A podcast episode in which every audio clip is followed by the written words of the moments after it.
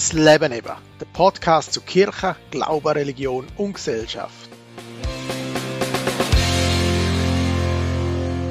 Der eidgenössische Dankbuß und Bettag steht vor der Tür.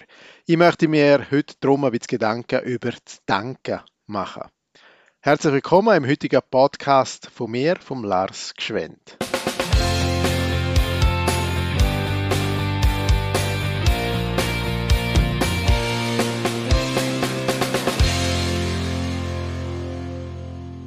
Sagt in allem Dank, denn das ist der Wille Gottes. Ja, so steht es im 1. Thessaloniker, Kapitel 5, Vers 18. Als Schweizer ist das Danke sagen ja schon fast ein kleines Ritual. Wir machen es nämlich ständig im Restaurant, im Supermarkt, beim Chauffeur oder beim Coiffeur, einfach überall. Bei jedem Besuch folgt in der Regel noch am Schluss ein Dankeschön und dann natürlich auch das Bitte und so müsste ich als waschechter Schweizer natürlich dem Bibelvers voll zustimmen. Aber ich mache es eben nicht, weil ich im Moment äh, ganz andere Gedanken habe. Im Moment denke ich nämlich zum Beispiel an zwei Pfarreimitglieder.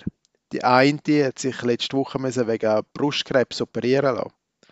Und der andere hat es in seiner Situation nicht mehr ausgehalten und hat sich in eine psychiatrische Klinik begeben.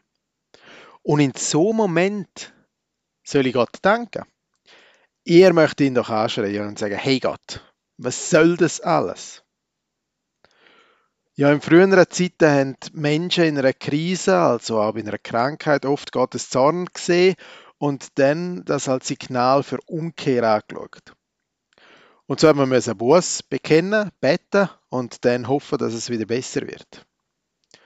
Unser Gottes- und Weltbild hat sich aber verändert und wir merken, alles ist viel komplexer. Und so stehe ich bei dir in der Kirche vor dem Kreuzigten und stelle ihm unbequeme Fragen. Nach dem Warum.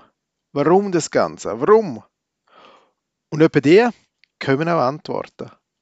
Meistens nicht so, wie ich sie erhofft hätte. Im Fall vom psychisch angeschlagenen Mann, der in einer Klinik war, habe ich eine Antwort gekriegt. Nämlich ein paar Tage später habe ich seine Frau auf der Straße getroffen und bin mit ihr ins Gespräch gekommen. Ich habe festgestellt und gesagt zum Mann, der auch mitgelaufen ist, der gerade ein paar Tage äh, Urlaub hatte, hey, schau doch, du hast doch ein mega Glück in deinem Leben. Dein Umfeld schaut zu dir. Erkennst du dein Glück nicht? Und wenn du erkennen wirst, ich ihm gesagt, dann wirst du auch wieder zur Lebensfreude zurückfinden und dann wird es dir wieder besser gehen seine Frau hat mich ungläubig angeschaut und gesagt, hey, hey Lars, du bist doch der Seelsorger. Das ist nicht Glück, das ist Gott. Ich habe mich verabschiedet und bin mit meinem Velo losgeradelt. Auf der Rückfahrt habe ich angefangen zu staunen und überlegen. In dieser blöden Situation, wo die ganze Familie steckt, erkennt Frau, doch noch der liebend, gütige Gott. Das ist stark. Da ist sie wahrscheinlich mehr einiges voraus. Sie schafft einen Perspektivenwechsel. Weg von dem sich beklagen hin zur Dankbarkeit. Dankbarkeit für alles, was man trotz der schlechten Situation noch hat. Und mit dieser Einstellung und dem tiefen Glauben bin ich überzeugt, kann es die Familien auch schaffen. Vielleicht brauchen auch wir ab und zu einen Perspektivenwechsel. Der Dank, Buß und Betttag wo wir am Sonntag feiern, gibt uns die Chance dazu. Wir dürfen auf all das schauen, was gut in unserem Leben ist. All das positiv auch im Leben passiert. Wir dürfen erkennen, was nicht selbstverständlich ist und Gott auch dafür Danke sagen. Wir dürfen reflektieren und wir dürfen beten. Reflektieren Sachen, wo uns vielleicht nicht so gelungen sind und auch dafür beten, dass wir das auch in Gottes Hände legen dürfen und nicht alles allein erledigen müssen. Ich wende mich an Gott und bete dafür, dass der junge Familienvater wieder Hoffnung und Energie für sein Leben findet. Ich bete dafür, dass die Frau, die am Brustkrebs erkrankt ist, bald wieder genesen ist. Und ich bete für alle Menschen in der Gemeinde, die eine Last tragen müssen. Beten. Beten stärkt, macht Mut und gibt Hoffnung. Vielleicht besuche ich auch ihr am Sonntag einen Gottesdienst. Oder ihr seid am, Mon am Sonntagmorgen vielleicht auch daheim und beim Spazieren.